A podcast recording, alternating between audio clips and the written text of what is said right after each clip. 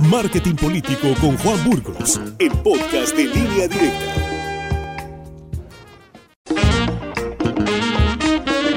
Nos da mucho gusto saludarte, Juan. ¿Cómo estás? Muy buenos días. Muy buenos días, Víctor. Pues aquí a la distancia vamos a hablar de política.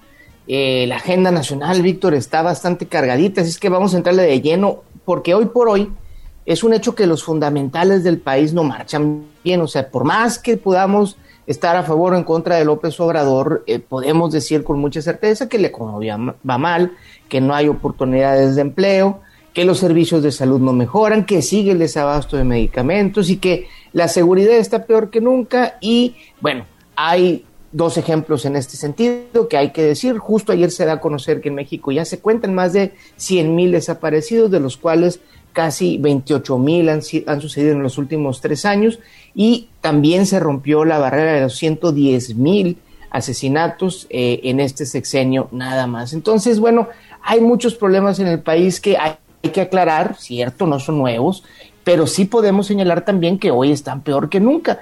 Sin embargo, el presidente López Obrador, amigos del auditorio, trae en su agenda otros temas que no necesariamente ayudan o abonan a estos problemas e incluso entorpecen su solución más allá de, de contribuir a la misma. Por ejemplo, y empiezo por una parte sumamente sensible, se anuncia que México recibirá de Cuba 500 médicos. Esto ya fue un tema durante la pandemia del COVID y trascendió en muchos hospitales que dichos médicos cubanos no sabían realmente nada de medicina o que en su mejor caso eran estudiantes de muy recién ingreso. La justificante del presidente es que no hay suficientes médicos mexicanos disponibles y que no quieren ir a las comunidades. La respuesta de parte de los médicos mexicanos disponibles eh, fue eh, pues contundente en, 30 eh, colectivos le respondieron a López Obrador, a los cuales López Obrador le responde con insultos y adjetivos. Bueno, ¿en qué ayuda esto a la precaria situación de salud? Otro tema importante es la seguridad, obviamente. López Obrador había dicho que en su política de abrazos y no balazos era importante cuidar a los delincuentes. ¿Cómo decirle esto a la a este vamos a cuidar delincuentes, la vida de delincuentes a, la, a las madres de casi 30 mil desaparecidos en este sexenio o a los, más de, a, los familiares de 110 mil asesinados durante ese, sexenio. ¿En qué ayuda, amigos del editor, este tipo de declaraciones a la precaria situación de seguridad? Y finalmente, López Obrador amenaza en no ir a la cumbre de las Américas si Estados Unidos no invita a Venezuela, a Cuba y Nicaragua, países que son catalogados por el vecino del norte como gobiernos antidemocráticos o dictaduras sin respeto a los derechos humanos. Y sin embargo, López Obrador decide tomar el lugar o el lado de estos gobiernos señalados por, por Estados Unidos y no del lugar de nuestro principal socio comercial. ¿En qué ayuda de nuevo esta postura a nuestra economía y a las relaciones comerciales con nuestro principal socio comercial? El tema es, Víctor, amigos del auditorio, que a López Obrador se le está escapando el país de las manos. No, no van bien las cosas, por más que querramos decir hay una guerra de narrativas, hay datos que son contundentes, y su técnica de distraernos con temas como los tres que acabo de mencionar es cada vez menos efectiva ante la magnitud de los problemas y por lo tanto cada vez se tiene que aumentar la estridencia, él tiene que aumentar la estridencia de estos distractores. Y esto, amigos del auditorio, en nada ayuda, en nada resuelve, y todo esto nos indica que vamos a, a tener, Víctor, un cierre de sexenio muy controversial y quizás mucho más complicado de lo que estábamos esperando. Y sin embargo mantiene su aceptación, su popularidad, él como presidente, Juan, a pesar de todo esto que mencionas. Claro, Víctor, y, hemos platicado mucho eh, esa, esa parte. Eh, creo que la gente está sabiendo de alguna manera separar el personaje del, puesto.